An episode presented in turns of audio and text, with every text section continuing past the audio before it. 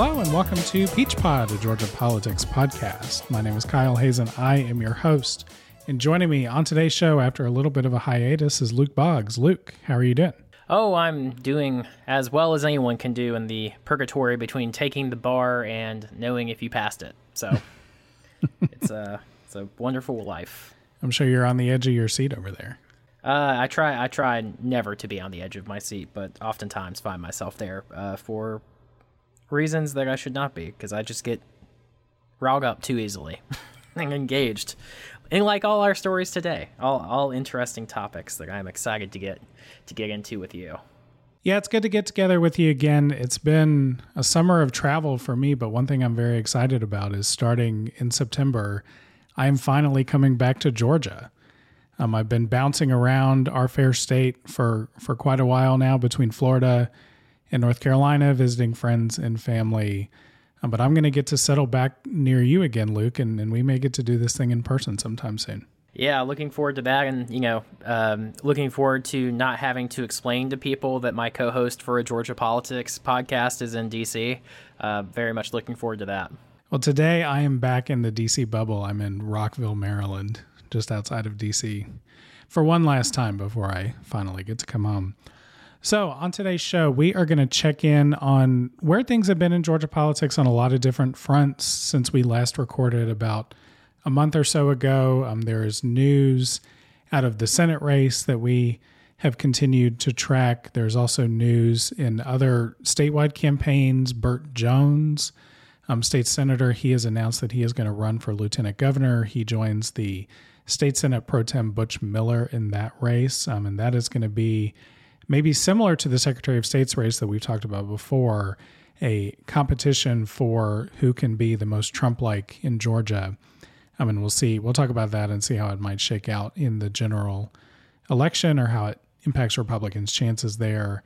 The other issue that we continue to track on this show is the battle around voting rights in this state and in Congress, and some of the most recent developments there. Both Georgia Senators Raphael Warnock and Jon Ossoff have introduced legislation in Congress that would, in various ways, protect people's right to vote.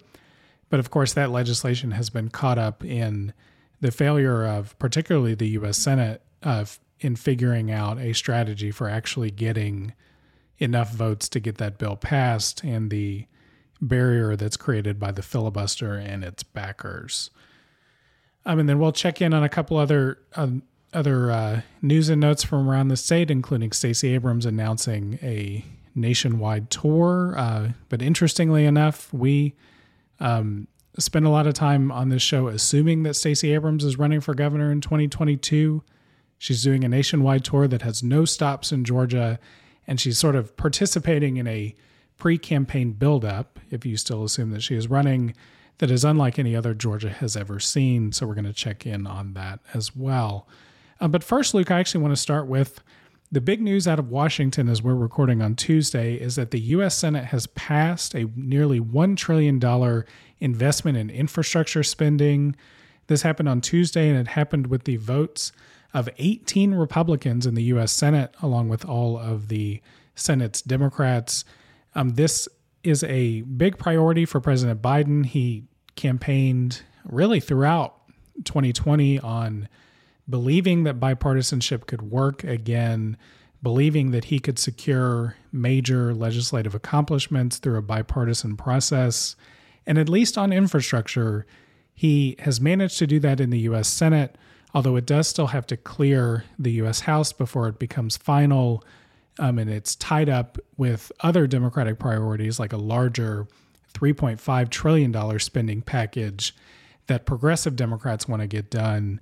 And at least in the House, progressive Democrats may withhold their support for this $1 trillion bipartisan package until there's a stronger guarantee that the bigger $3.5 trillion bill is going to get through the U.S. Senate. Luke, just sort of your initial reactions to what really turned into kind of a, a normal, painfully slow legislative process in Washington to spend a trillion dollars on bridges and roads, some climate investments, um, but it, but the return of sort of a, a, normal governing order in Washington, heralded by Joe Biden. Uh, what do you think of that?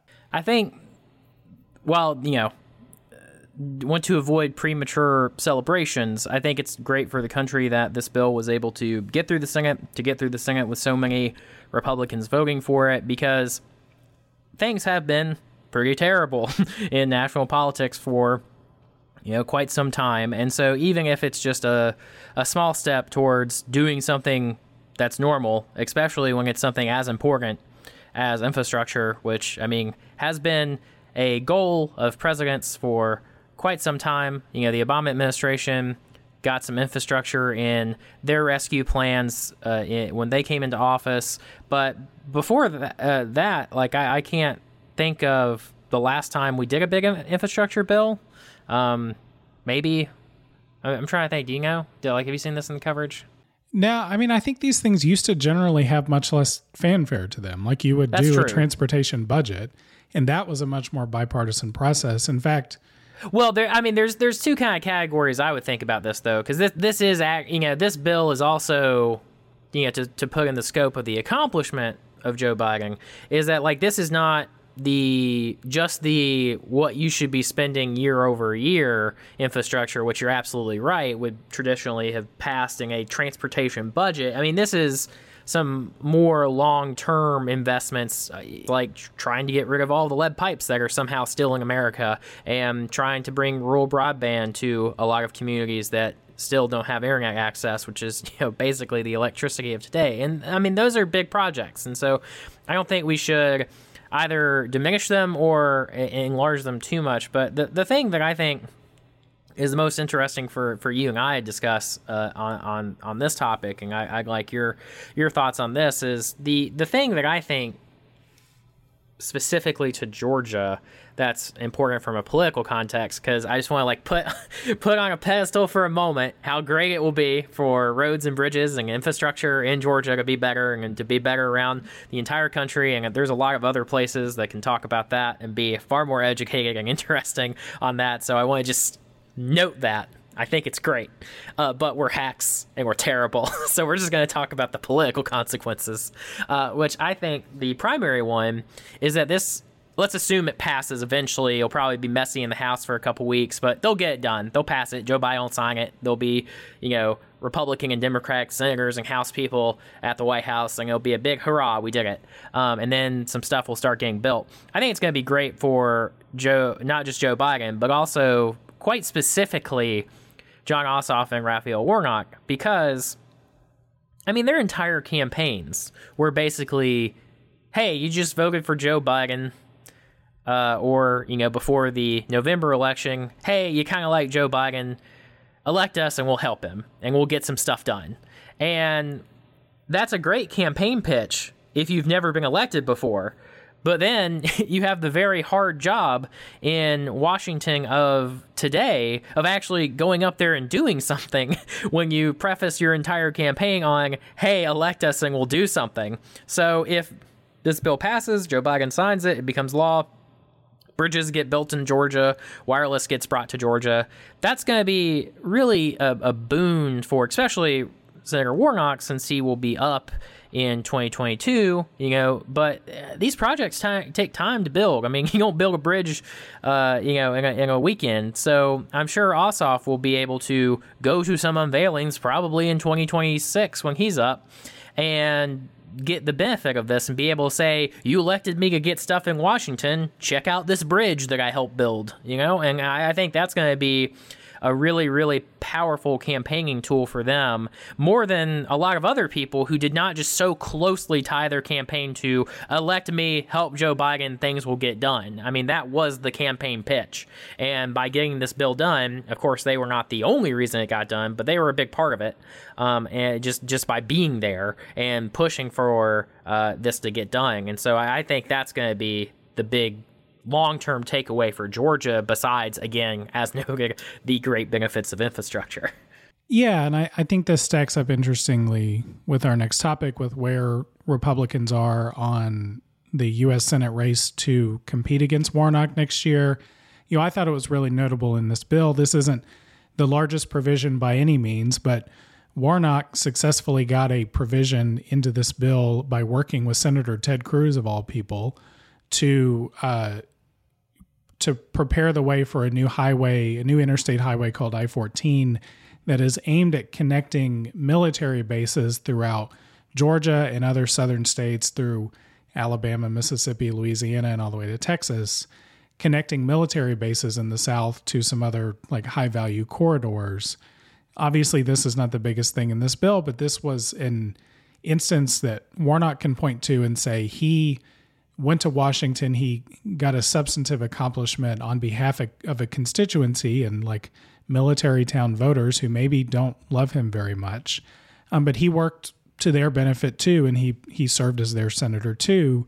And this is sort of the the much older style of taking care of your people back home, of delivering on the things that you said you would deliver on, and not getting caught up in sort of the national political narrative and all of the divisive issues that are that are in that. And I do wonder if that you know, sort of return to an older style of governing, particularly if Warnock wants to highlight that in his reelection bid, if that is going to be useful to him. Because another piece of this that I thought was really interesting, where I sh- where where I think there is sort of a, a need for some of this focus on responsible governing, is that the the AJC has a story. I think Greg Bluestein wrote it about a bipartisan group of mayors across the state who are looking at this trillion dollar infrastructure package, a lot of which is going to have money coming to local governments for local, you know, really localized small projects. And Republican and Democratic mayors in our state want a slice of that funding. And in particular, they they have to go either through the congressional delegation or to the Biden administration to get that funding. Um, and this gets in the weeds a little bit, but there six of our eight Republicans in the U.S. House delegation declined to participate in the earmarks process, which is basically the process in the House where you would designate certain amounts of funding for specific local projects. And previously, what would happen is these mayors, these people who care about these local projects, would go to their member of Congress, would say what we need in our town, what we need in your district. And then the congressional delegation would go and be representatives of that. Democrats participated in this process, and two of the state's Republicans did, including Buddy Carter, but but most of the Republicans did not. And so it was this example to me, it's in the weeds, but it's this example to me of Democrats prioritizing this sort of straightforward, responsible governance around issues that, you know, building roads and highways for a party that prizes itself as addressing climate change isn't exactly the biggest issue. But making sure that those roads and bridges are safe is just like a responsible thing to do so long as we continue to drive on them. And Democrats made that a priority and are going to have the opportunity to go to Georgians and say they did that and they did it in a bipartisan fashion and that's why you should send them back to Washington. And that really pales in comparison to the place that the Republicans are at. I, I think it could be to their benefit, but it's going to be a really interesting test to see if that kind of politics still matters. Yeah, and maybe I'm wrong, but I, I think that benefit is going to be felt more on the statewide level than in these individual congressional races, just frankly because of the fact that due to gerrymandering that will definitely happen before the November 22 elections, I'm I'm not sure how competitive our our current seat makeup will be. Um, there'll probably be one or two seats that are competitive, and uh, but maybe not even that. And so, unfortunately, I think I think as interesting as it'll be to see what people campaign on and what people talk about, um, I really think it'll primarily be on the state level. But I would love to be wrong about that, and love to see you know some successful Democratic campaigns based off of uh, bringing home the much needed bacon. And even regardless, like Warnock's Senate race may be the most impactful Senate race for the composition of Congress in the entire country.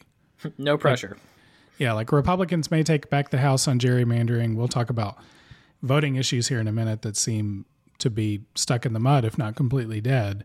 But like Democrats' ability to retain the Senate and have a Biden administration you know, I think is is is pretty impactful, even if they end up losing the House. although it was a mess in what was it 20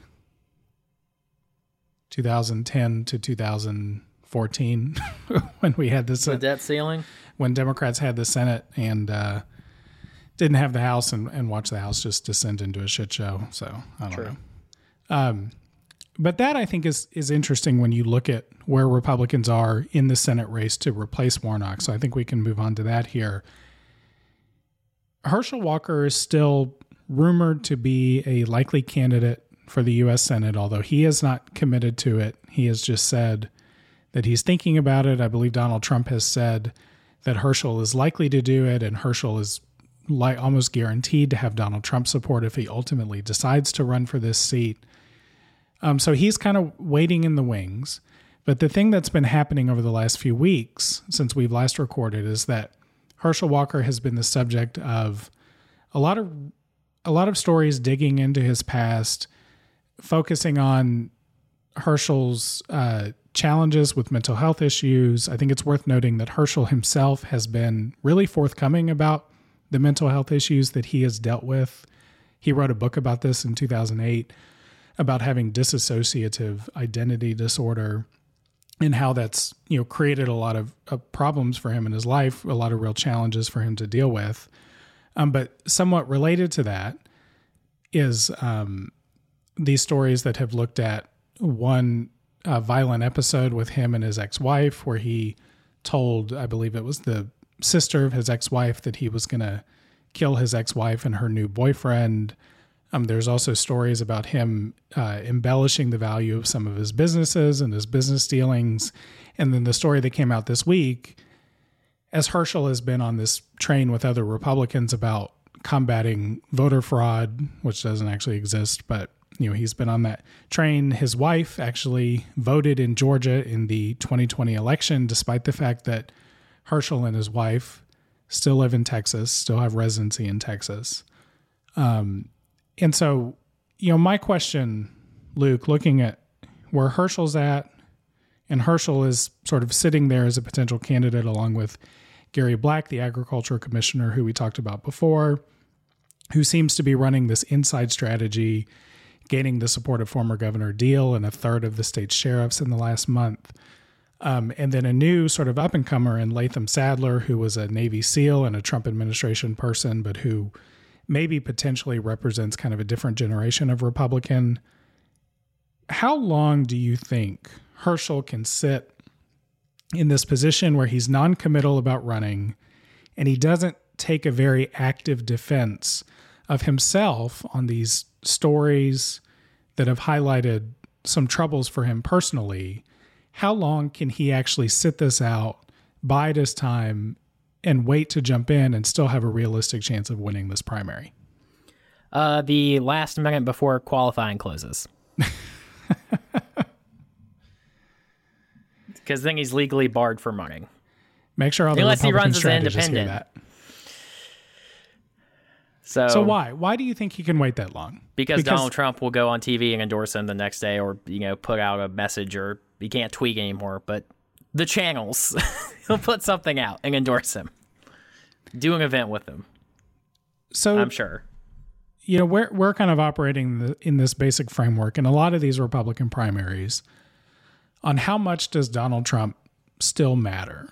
You know, you can go to a Marjorie Taylor Greene rally, and it's very clear that all those people who are at that rally, no matter what they do, they're gonna they're gonna vote how Trump tells them to vote. They're gonna believe that Trump should still be president, maybe that he's getting reinstated sometime this summer. Who knows?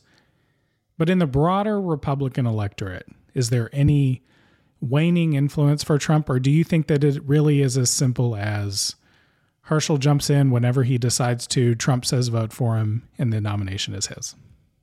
I think in the Republican primary, absolutely. I mean, Trump beat out the next closest Republican in the primary in 2016 by almost 200,000 votes.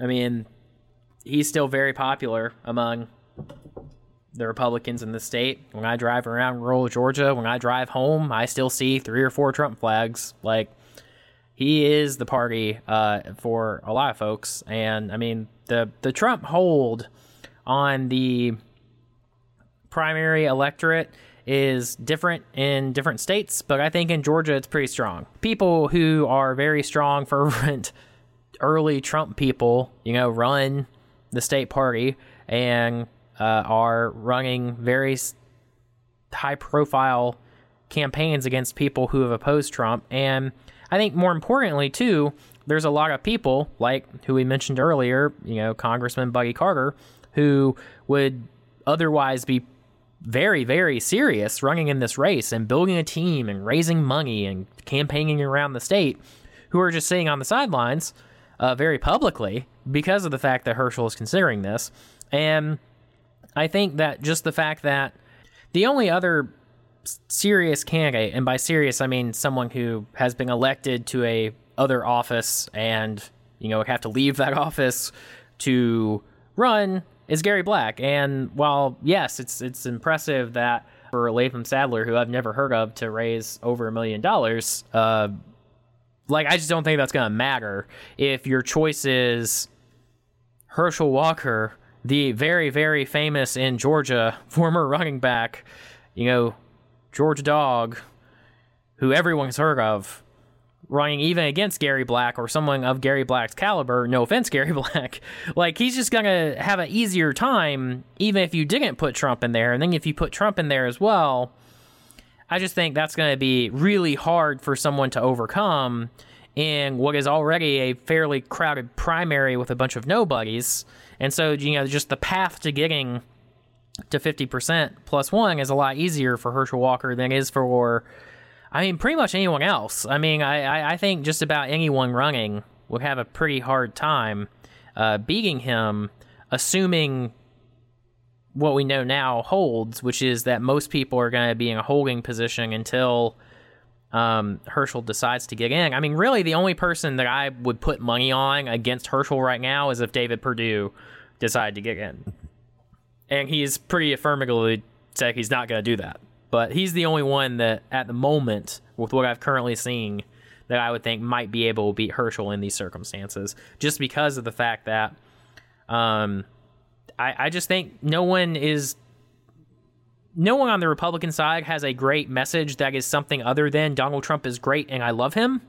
And if you're not endorsed by Donald Trump and you're running against someone who has been a pretty long time friend of Donald Trump and has his very enthusiastic endorsement, I think it's just going to be a lot harder because, especially when Trump was president, there was a lot of times where it's quite clear that Trump didn't really want to endorse anyone in a race, or he very clearly wanted to endorse another person.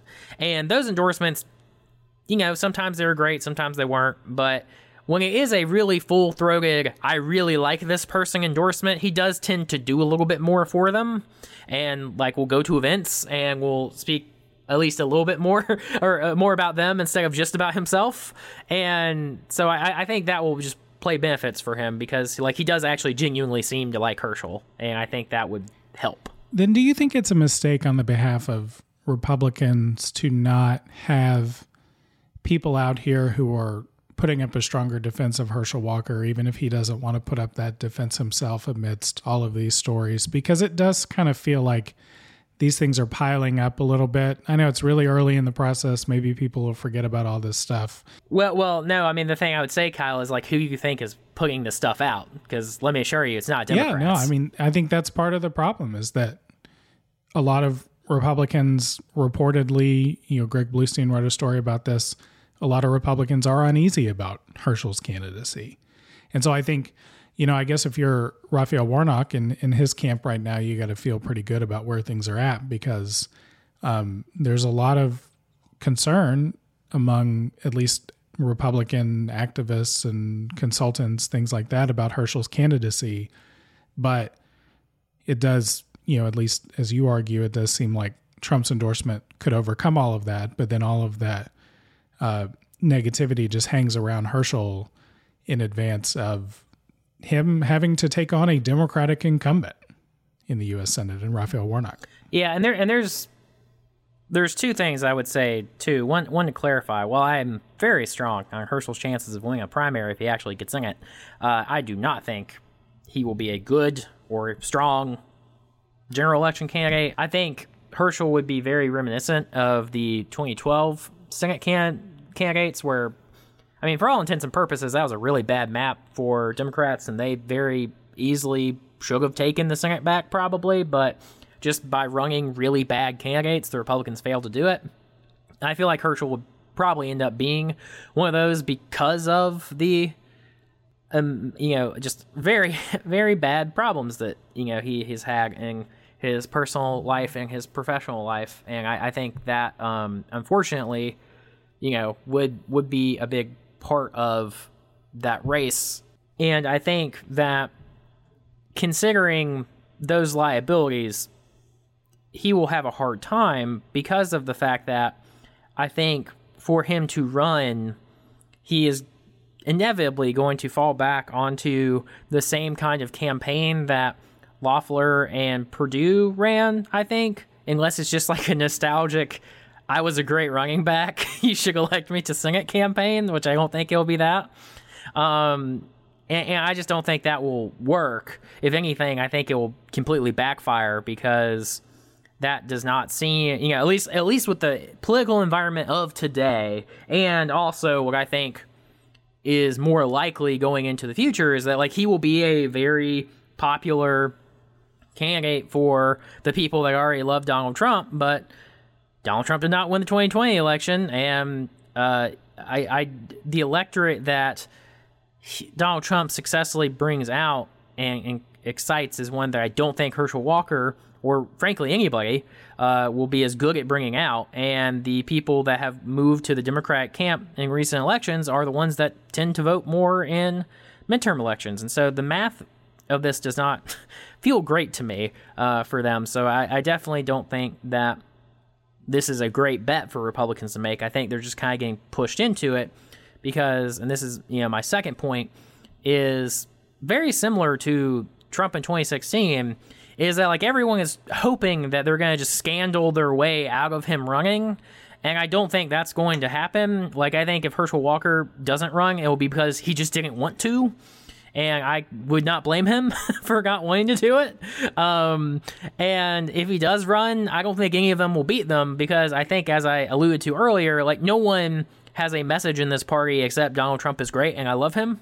And if Herschel is that person, then unless one of these new people, unless you know this Latham Saddler or somebody comes up with some argument about why Donald Trump's chosen senator should not be the nominee, then I, I don't have high faith for anyone beating Herschel in the in the primary. I think it's worth noting on Herschel's account that Herschel's own struggles with mental health issues themselves should not be disqualifying and the fact that he wrote about them pretty extensively in a book in 2008 um, patricia murphy has a great column on this that we'll link in the show notes but um, you know he patricia notes this that he was a bit ahead of his time when he published that book um, at the same time though i you know that's not going to hold back other republicans from um, criticizing him over this and you know there are also other separate incidents that also bring a lot of scrutiny to Herschel Walker. So, you know, it's it is going to be a challenge for him in the general election if he ultimately makes it there. Um, but we will see how that all will shake out. Luke, there is a former Georgia football. I was going to say great, but maybe kind of good, maybe okay player who has announced his candidacy for statewide office this time, and that is uh, State Senator Burt Jones, who is going to run for lieutenant governor. He's going to join the Senate pro tem Butch Miller in that race. And Burt Jones, just aside from being a former walk on at Georgia, I didn't realize this, but he. No- I, I didn't either. This is news to me. Yeah, he noted in his launch video today that not only did he walk on to Georgia, he says, despite being too small and too slow to play, um, he also became a captain on the 2002 SEC championship team. So good job for you, Burt. Um, but he has also been kind of one of the ringleaders in the state senate of the group of folks who has been most aggressive in questioning the outcome of the presidential race in Georgia, believing that Trump won our state, and engaging in all of the election fraud shenanigans. Um, he was one of a few senators who went out to Arizona to tour their uh, election audit that they were having that that experts and even some Arizona Republicans called a sham. He's been part of this push around Senate Bill 202 to have the state look more closely at Fulton County's election administration. He wants hearings in the state Senate on that subject. And Luke, in, in this primary, as we come back to this framework of how much Trump support matters, Burt Jones is clearly the more Trumpy candidate in the race. Butch Miller has kind of left some daylight between himself and Trump uh, by clearing the ultra low bar of conceding that Joe Biden is the president in a way that I'm not sure Burt Jones would. Um, and although he, although Butch Miller is pursuing a lot of this voter fraud stuff too, it's it's to a lesser degree than what what Burt Jones has done in in terms of indulging conspiracy theories about election fraud. Um, what do you think about how this race shakes out? Because one interesting thread to this race is that while a Trump backed Herschel Walker uh, would be taking on an incumbent Democratic Senator Raphael Warnock, this is going to be an open seat because Geoff Duncan is not running. Um, and so, whoever, whatever Republican comes out of this mess, they're going to face a Democrat who doesn't hold this seat either. Um, what do you think about this primary between Burt Jones and Butch Miller? I, I really don't have a whole lot of thoughts. I, I found myself having my first thought, surprisingly, uh, be that since Zell Miller's uh, grandson is running, wouldn't it be great if we had Miller v. Miller just to confuse all the voters? uh, but uh, that you know that terrible joke aside, good luck Brian Miller and uh, you know uh, is it yeah Butch Miller. Um, you know, good, good, good. Like, oh, I just realized too, they have the same initials because it's Butch Miller and Brian Miller, Zell Miller's grandson. So, yeah, that would just be awful. Uh, so, hopefully that doesn't happen because it'd be really, really confusing. Uh, but, but that that point aside, I think it will be interesting to watch how these races develop because if my instinct on Herschel Walker and my unabided belief that if he runs and Trump endorses him, which I assume will happen together, uh, that he will win. I mean, this this race does not seem to have the pure Trumpy Trump preferred person in the way that I was talking about how Herschel is, and that both Butch Miller and Burt Jones are Trumpy. It, you know, um, Jones is definitely more so. I I believe that Jones was one of the people that was rumbling about potentially running against Kemp, so I think it is notable that he's not doing that. Um, and that seems like Vernon Jones is the only person doing that thus far. Uh, Another Jones. And yes, lots of lots of double names tonight. It's you know just trying to keep me on my toes and keep me focused on uh, the details as I always am on this great program. There are currently, uh, but, just as a note, there are currently four different Joneses who are calling for an audit of Fulton County's elections between the state house and state senate. So excellent. All the Joneses going after Fulton County. Yeah, and I, I really think these statewide elections are always so interesting because uh, it's very unpredictable who will win them. If we had put, you know, it's a good thing you and I, Kyle, did not put any money in 2018 on who was going to win some elections because we would have lost all of it probably. Um, because just on both sides of the aisle, frankly, it was very surprising, I think, are the results. And, you know, for a firm example, Brad Raffensperger was not either of us our first choice for who we thought would win that Republican primary. And so, with this being so early, I have a lot less strong thoughts on it um, than I than I will later. Uh, but I think you are right to point to the Secretary of State's race. I think that is going to be you know, barring some surprise in the governor's race, I mean, that's going to be the showdown. And I think, again, assuming Herschel Walker runs, that becomes a coronation probably. And so the, the battle is going to be Secretary of State. And I think to the extent that Jones and Miller on the Republican side in the lieutenant governor's race, to be specific about which ones we're talking about, associate themselves in that fight in any way, uh, I think that will probably be a little bit predictive, but my assumption will be that they'll probably be on the same side, which is uh, against Brad Raffensperger, even if they're not both fully embracing Jody Hice. I assume they both will be against Brad Raffensperger. Um, and these issues will definitely be in the race. It, uh, I think the thing to watch here is just how much they differentiate themselves between each other, um, which, you know, as you've noted, they've already done a little bit, but I don't know, and, until some things go, until we have more time to develop and they start really crafting their message, I think they're probably going to sound pretty similar. And it's really going to be a question of like who, you know, goes to more f- barbecues and gets more yard signs out and talks to more people and gets more ads on TV and Facebook on, on for them at, at the moment until I until we see more. That's that's my first thought. The other dynamic I think to watch is if you had a clean sweep on the Republican side of Herschel getting the Senate nomination, Burt Jones getting the lieutenant governor nomination, and either Jody Hice or David Belle Isle getting the Secretary of State nomination over Brad Raffensperger, that would be a strong sign from the party's primary electorate that they buy into the election fraud conspiracy theories pretty strongly. Because Herschel's been going on about this, Burt Jones has been the most aggressive about this between he and Butch Miller.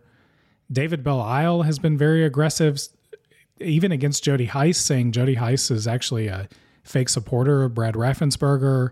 But they're all in on the election fraud conspiracy theories, the Trump should have won. Um, they are definitely indulging the people who feel that Trump should be reinstated. Uh, you know, it, I mean, it, in some ways, it feels like they're taking their cues from Marjorie Taylor Greene, and that would be that would be a dynamic to watch to me because Butch Miller, I think, could come into this lieutenant governor primary and point to some more substantive accomplishments, point to a more uh, middle of the road among conservatives, at least, governing style. He'll probably point to Kemp's accomplishments and his role in those and say, elect me and Governor Kemp, and we'll, you know, continue this legacy on for four more years. Um, that's you know, I, I could certainly see, you know, Butch Miller, Gary Black, Brian Kemp leaning in a little bit more. You know, the bar is pretty low here, folks, but leaning in a little bit more to the substantive things they will do. Whereas Herschel, Burt Jones, Jody Hice, David Isle just seem totally on the conspiracy theory train. And like, you know, that's going to be an interesting dynamic to watch because Georgia voters pretty clearly rejected that kind of campaigning in 2020. You know, it's it's going to be a different world in 2022. If COVID is still an issue, it's going to be Joe Biden's COVID problem and not Donald Trump's COVID problem. Um, so the so the Democrats, I think, have a little bit lower of a threshold in the state next time than they did last time. But I don't know that you know when you look at moderate voters in this state and the resurgence in participation and enthusiasm among Democrats that this is a state that's ready to elect Herschel Walker and Burt Jones and Jody Hice to statewide office. Yeah, I, I, I generally agree with you, uh, especially you know that that formation uh, of candidates because of the fact that incumbents get bonus points for being in the job, for showing up to work every day as the lieutenant governor, as the secretary of state, but if it is open seat and it is a situation where you know Democrats' popularity nationwide has not just imploded for some reason, um, knocking on wood, uh, then I, I, I agree with you, and I, I definitely think there's a big difference between those two slates that you mentioned, and I think the let's call it the more Kemp friendly slate of Gary Black and uh, Butch Miller. I, I definitely think that would be less actively harmful to the GOP brand uh, with the voters they need to hold on to the most as compared to the Hice Trump Walker you know slate that I just think would probably be pretty disastrous and would I mean still probably be close because again you know Biden won Ossoff and Warnock won but th- those were close races. I think I think either one of these scenarios would be close but I think Democrats definitely have an edge in that other group So, the other factor at play here that is giving Democrats a lot of heartburn right now is the push around voting restrictions. We've talked before about Georgia's Senate Bill 202 that makes it more difficult to vote on a lot of different ways, uses a lot of different pathways to do that.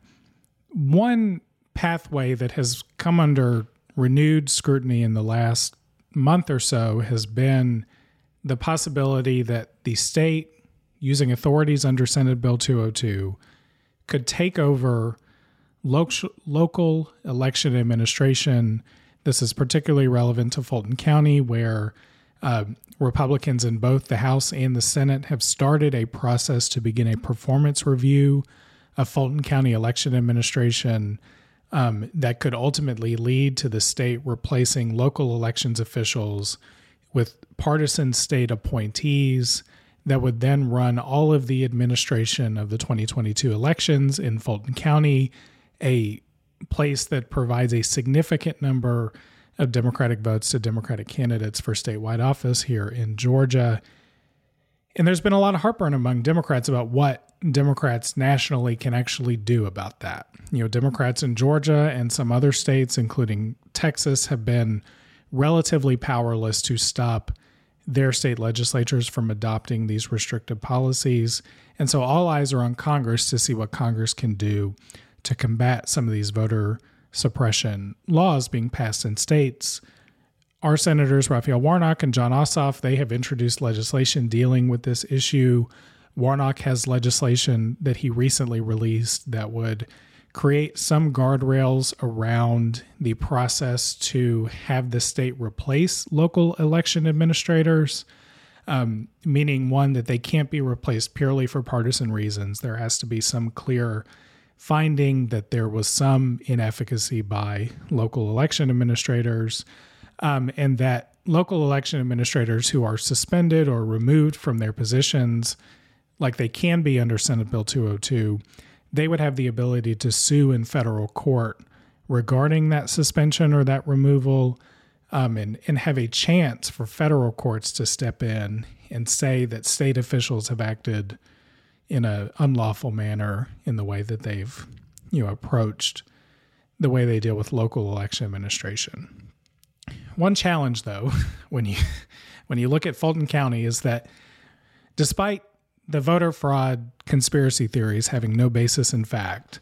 It is also true that Fulton County has had its fair share of problems, maybe more than its fair share of problems at administering elections. And that even though that election board is run entirely by Democratic appointed officials in a very democratic place, those officials have struggled at times to make it easy to vote in Fulton County the concern with this performance review process is that there actually is somewhat of a substantive basis for the state to replace local election officials in Fulton County. But there is concern also that the Republicans who are running this process will do overly partisan things in doing so and make it harder for voters in a Democratic stronghold to vote in key statewide elections in 2022. Luke, though, I think the question for Democrats is voting rights legislation in Congress is basically stuck at this point, stuck in the Senate. Warnock has this provision. Ossoff has a provision that would create the first affirmative right to vote in federal law. But are either of these things actually going to be on the books and have an impact on the 2022 election? No. Loud and clear. Why? Yeah, why not? I mean, how fucked are we? Well, because there's the filibuster. Oh, maybe you've heard of it. There, there, there are not ten Republican votes for this bill. There were over ten Republican votes for building bridges and bringing Wi-Fi and getting lead out pipes, but there just isn't for this issue because, unfortunately, voting rights is now a partisan issue, and Republicans don't believe in that anymore like they used to. Um, and unfortunately, due to that, I think this bill is very un- either of these bills are very unlikely to pass in any form. And I think that's unfortunate. Um, one thing I want to push back on that you said though is that if you reviewed Fulton County, that that, that like there would be a strong argument for replacing the the current board, and maybe there's an argument, but I think the much stronger argument is that and this will be shocking to people, it costs a lot of money to run an election. And I don't think Fulton County gets nearly enough money to run those elections for how big the county is and how many people are in there. And I think that is probably, if you did an honest audit and assessment of why did this not go as well as it could have, it will probably be, well, there's not enough locations for people to vote, and there's not enough machines there, and there's not enough people running those locations for people to vote for all those things to go smoothly. And the only way that you solve literally every single one of those problems is money. And there's nothing a board can do, no matter how talented they are, to change the amount of money they have uh, uh, to administer elections, especially when you pass laws in the legislature to make it almost impossible for them to get outside money to assist in their ability to run these elections. And so I'm sure they could be better. I'm sure there's improvements the board could make, but I, I think all of those would probably pale in comparison to the difference that having more money would make. Yeah. And I, you know, just to come back to whether or not these provisions from Warnock and Ossoff are going to matter in the 2022 cycle it has been reported, particularly for Warnock, that he is involved in conversations with Joe Manchin and Chuck Schumer on how to pull together a voting rights bill that is more narrow than the For the People Act and the John Lewis Voting Rights Act, more narrow than those, but focused on gerrymandering, focused on this potential threat from state elections officials taking over local elections boards to come up with some kind of legislation that can get full Democratic support in the U.S. Senate and at least find some solution specific to voting rights on the filibuster. Whether that's some sort of reform that requires the standing filibuster again, or whether you flip the process and require 41 Republicans to block a bill instead of 60 votes to advance a bill. Um, you know, I, I, think all that's out there, and I think Warnock's going to participate in all of that, I do kind of wonder. This is like, you know, if you listen to advocates on this issue, this is an existential threat to the Democratic Party's ability to have really almost any influence in Congress. And I I find it hard to believe that at the end of the day, given that Democrats were actually pretty lucky lucky to get full control of government in the government that we're in now that they would just let that opportunity slip by completely. So it's hard to chart the exact path forward for this legislation, for these provisions, for whether or not there will be anything in statute that makes it harder for Republicans to stack the decks in their favor in 2022. But I do find it hard to believe that Democrats are just going to sit and let this opportunity fly completely by. I guess Kyle Hayes does not remember the years of 2009 to 2010, but we shall see. Well, no, I'm not. I'm not blind, but I'm. You know, I, I just don't think anything will happen. Is is my firm position. I think Joe Biden will pass some very nice sounding executive orders because if the bar is something less than the John Lewis Voting Rights Act, then I mean that's basically writing up a bill that says I heart vote and that's it. well, you could do something pretty direct on gerrymandering. And I think that there that is would an, that would by definition be more than the John Re- uh, Lewis Voting Rights Act. Well, but it wouldn't be more than the For the People. So that the idea is that combining those two sets of provisions in For the People and John Lewis, that there will be some smaller bill that draws on some of the ideas from both of those, also adds in this new stuff on local election administration and it being taken over, but is small enough in scale so as to basically stop the worst behavior, but I guess in Joe Manchin's eyes, not appear to be a Democratic power grab. And I think there is an argument for Joe Manchin, particularly on the heels of a bipartisan legislative accomplishment that he played a big role in and a type of politics that he has professed a lot of belief in that if you end up in an environment where Republicans can basically stack the decks at will and either shape the votes in redistricting or make it harder to vote in person or or early or or whatever the case may be but but target voters specifically and then on the back end also target election administration that that may tilt the scales to an extent that even Joe Manchin is uncomfortable with. And it would clearly for Republicans continue to water down any pressure that they have to govern in a bipartisan fashion like it's a damn miracle that there were actually 18 Republicans who felt it was in their political interest to just spend a trillion dollars on hard infrastructure. But if that if even the incentive for that is gone and it becomes totally about Republican primaries, that's the entire power structure of Republican politics, then Joe Manchin's approach to politics is effectively dead too.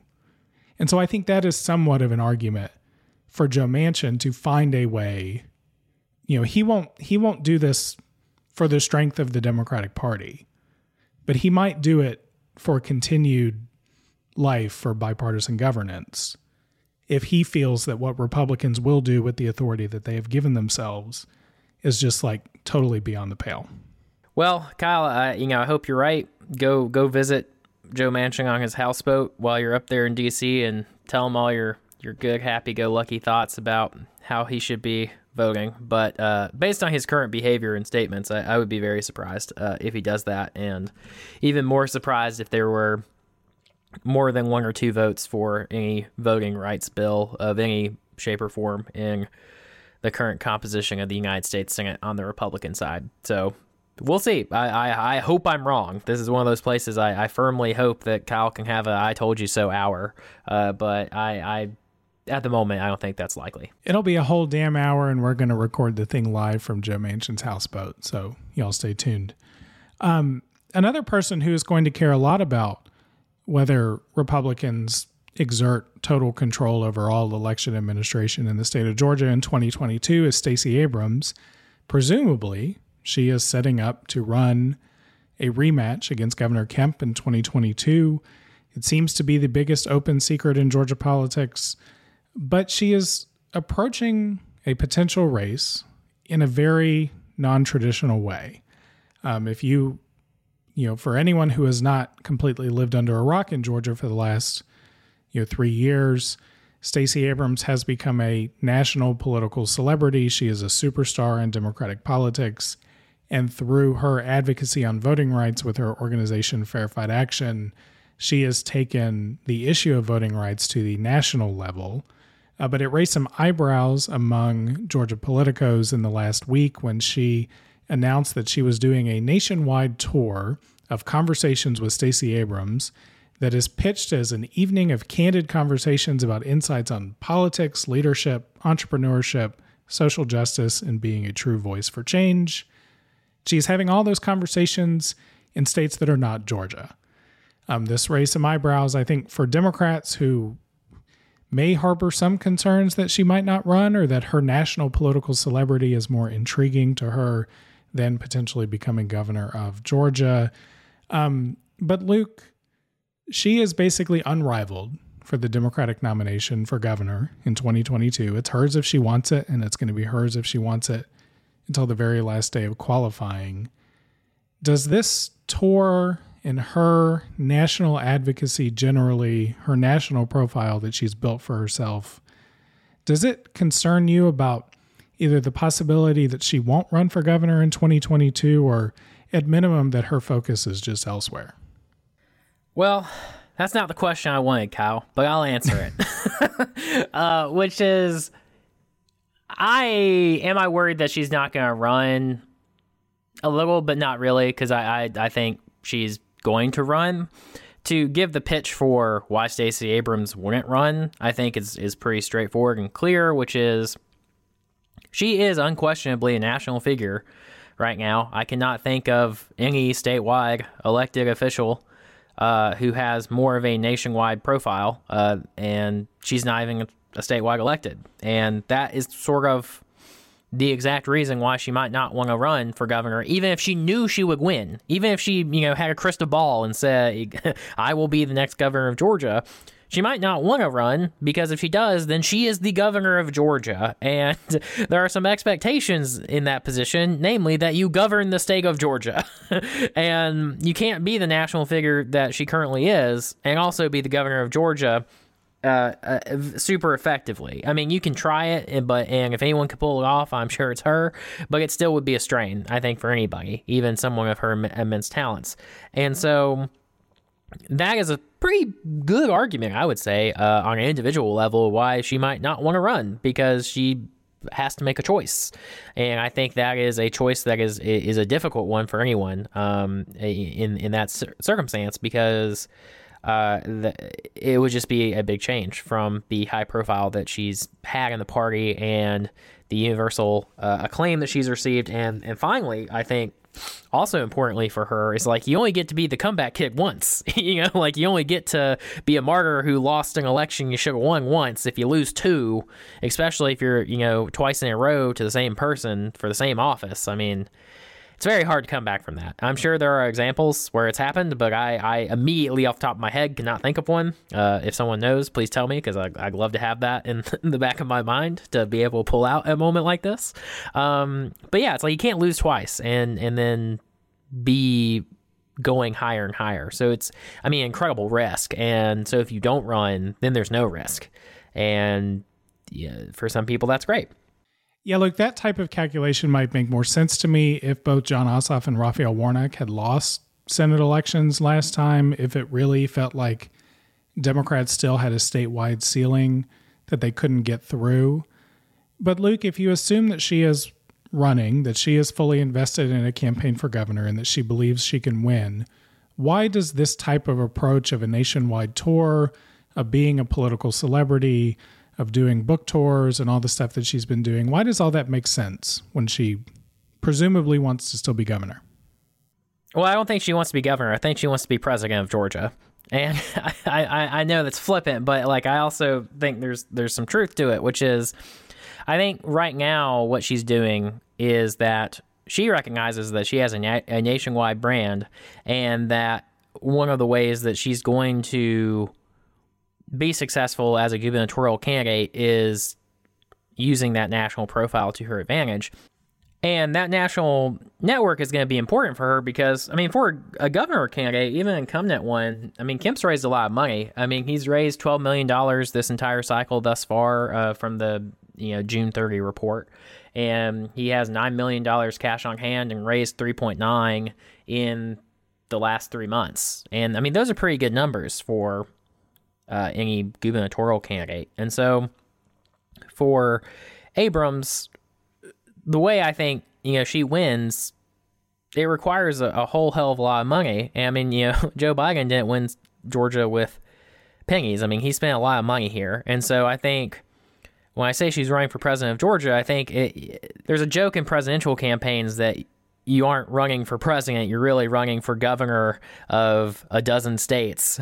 and you're running very different campaigns in each of those dozen states. And I think Abrams is sort of reverse engineering that, where she's running for uh, nationwide to be the governor of Georgia. And she's doing these book tours, going, doing all these talking events to build up networks of people to raise money for her, is what I think, in, in, in both like grassroots capacities and in you know higher dollar uh, donations because I think she's probably going to build a very very substantial war chest because I I can't even imagine how much money she's going to raise the first day once she announces, but I think it will be a whole hell of a lot, and I would be very surprised if it does not break records in Georgia and probably nationwide, honestly.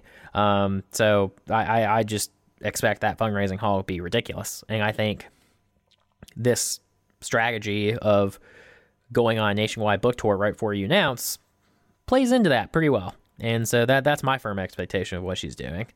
I also think if if there was a real possibility that she would not run, you might see a little more jockeying among the Democrats who would vie for governor in her absence. But but the the leading stars of the Democratic Party who are not Stacey Abrams, the more state based ones, whether it's Bee Nguyen or Jen Jordan, uh, Erick Allen.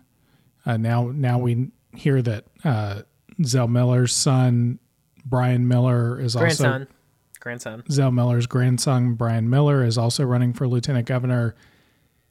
You know, those candidates have filtered themselves down into second tier statewide races. And I, you know, once you get in this deep, you've got an announced campaign, you've raised money, it seems like it would be difficult to switch and go jump in a governor's race.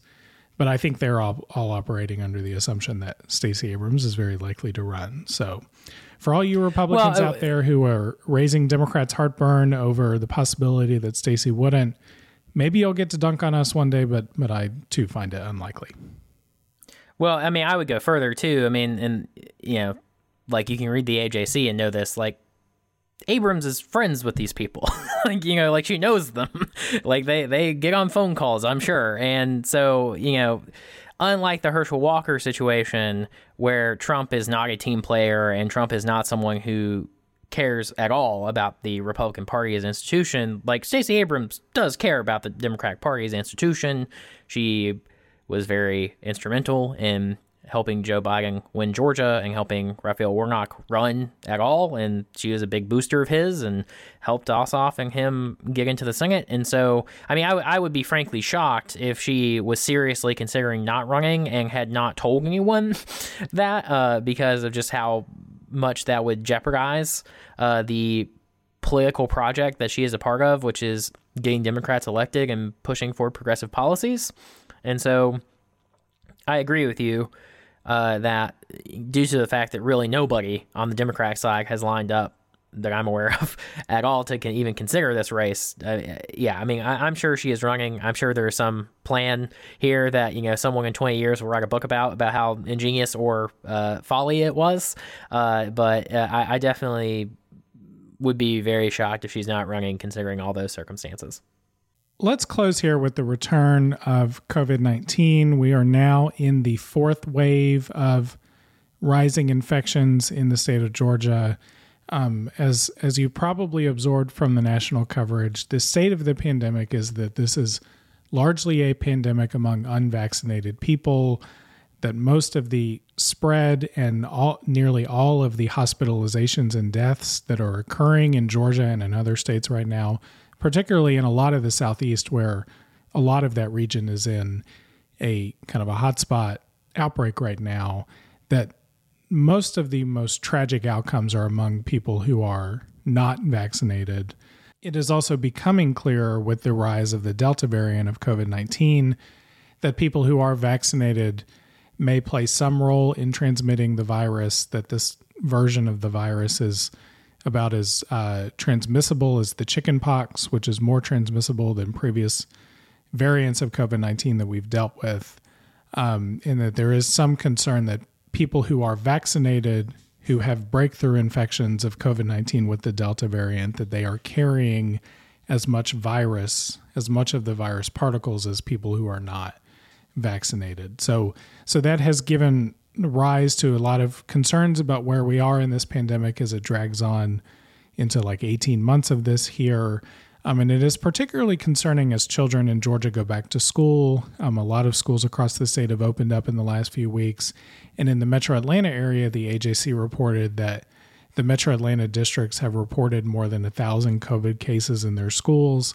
That's not an astronomical number, um, but it is concerning given that Well, I, I would it push back. I mean, I would say that is an astronomical number just because most school districts have only been back for a week. So, I mean, that's that's a pretty big number uh, in, in my opinion. But Yeah, I mean, it's concerning given that concerns that the Delta variant is more transmissible, that it does spread more easily among younger people compared to prior variants, and that this really could be, if you have an, this version of the virus that could be more transmissible in schools, that a lot of the cases you might be seeing in the first couple weeks of schools may be from people who picked it up while traveling in other hotspots over the, the last few weeks of the summer, um, or the fact that more testing is picking up um, higher higher rates of viruses of the virus than was available in terms of testing during the beginning of the last school year. But the, but underlying all of that is the fact that kids under 12 can't get vaccinated but they're going into schools where it's not entirely clear that every district is going to require masks. I think several have done that, but there's a lot of political pressure, particularly on Governor Kemp, to stop schools from requiring masks and political pressure from people who raised doubts about the vaccine, who raised doubts about how deadly COVID is, that protective measures like masks are still necessary. And so that puts the state in a, in I think, a particularly tough place. And it's a place a lot of states like Florida and Arkansas, Louisiana, Missouri, a lot of states in our region are in that same boat as kids go back to school. Luke, though, in, in terms of the politics of this, you know, Governor Kemp wants to run on a protecting lives and livelihoods message, and I think he would prefer that COVID was behind us. Um, and at the same time, I think he doesn't want to lose control of this virus, but he also has a lot of political pressure to basically declare that it's over and that all these protective measures are just unnecessary. Um, I don't. Just as as we wrap up here today, what are your thoughts on the state of the pandemic where we are now, and, and any um, vulnerabilities you see if the Delta variant continues to spread and, and Georgia's vaccination rate remains low? Well, I think we are all very lucky in the state of Georgia that the legislature is a part time legislature that is not in session right now because I think the pressure to take the foot off the gas would have been enormous a couple months ago, you know, two or three months ago. Um, and the fact that there was no opportunity for the legislature to prematurely prevent a lot of health measures from being instituted like the, has happened in other states, I think, is very, very good. Uh, because while I am not super confident in Kemp making the best decisions in this area, I do appreciate the fact that he has, he at least has the legal ability to do it. And so um, I am hoping that this is something that is not a long term problem and that uh, it is a spike that happens and fades uh, and that not the beginning of a new and much more sustained wave. And I, am that's what I'm hopeful for. I'm not super confident that that will be the case. I hope we see better policies from the Kemp administration here, uh, but I, am not super hopeful of that either. Um, I, I, really, I have very little prognostication uh, to do with this. My only thought and hope is that if this does become a real outbreak, and if the numbers continue in the way that they have thus far, that uh, the Delta variant is more transmissible and deadlier for uh, children than the previous strains, then I, I, I really hope that the narrative and the political arguments uh, fade away and that we just start focusing exclusively on the science uh, because when it's adults making bad decisions, I don't like it. I think there's more that could be done and should be done to prevent people from doing that. But at a certain point, you know, people are going to do what they're going to do. But if it's kids, then like we have obligation to protect children. I feel like, uh, and uh, failing to do that, I think would be a very, very bad, not only you know political situation but moral situation, and I would be very disappointed in our state if we could not get past political arguments to do what is best for children who cannot be vaccinated at this time. And so I'm I'm hopeful that we don't just fall into the same camps uh, if this does actually start to be something bigger. But uh, I'm not super hopeful for that. But I'm happy that at the very least Kemp has options whereas a lot of other governors don't right now. And so grateful for that. Well, I think we're going to leave it there for today. We covered a lot of ground today. Luke, who knew that we could take about a month off in the summertime and, and come back to just a, a show bursting with news? And, you know, luckily, mostly uh, good news uh, or interesting news rather than just the, you know, parade of horribles we had uh, previously. Yeah. Um, yeah, so we will uh, be back again soon. Um, and then we're going to be on a more regular schedule in the fall when Luke and I can get together and do this in person. Hopefully, the health situation is in a position where we can still do that by the time I make my way back to Athens. But in the meantime, we are going to leave it there. So we will be back with you soon. Luke, thanks as always for joining the podcast. Happy to be here. And if you haven't already, get vaccinated. Yes, please go get vaccinated we're all ready for this to be over. Alrighty, y'all stay safe and we'll talk to you again soon. Bye.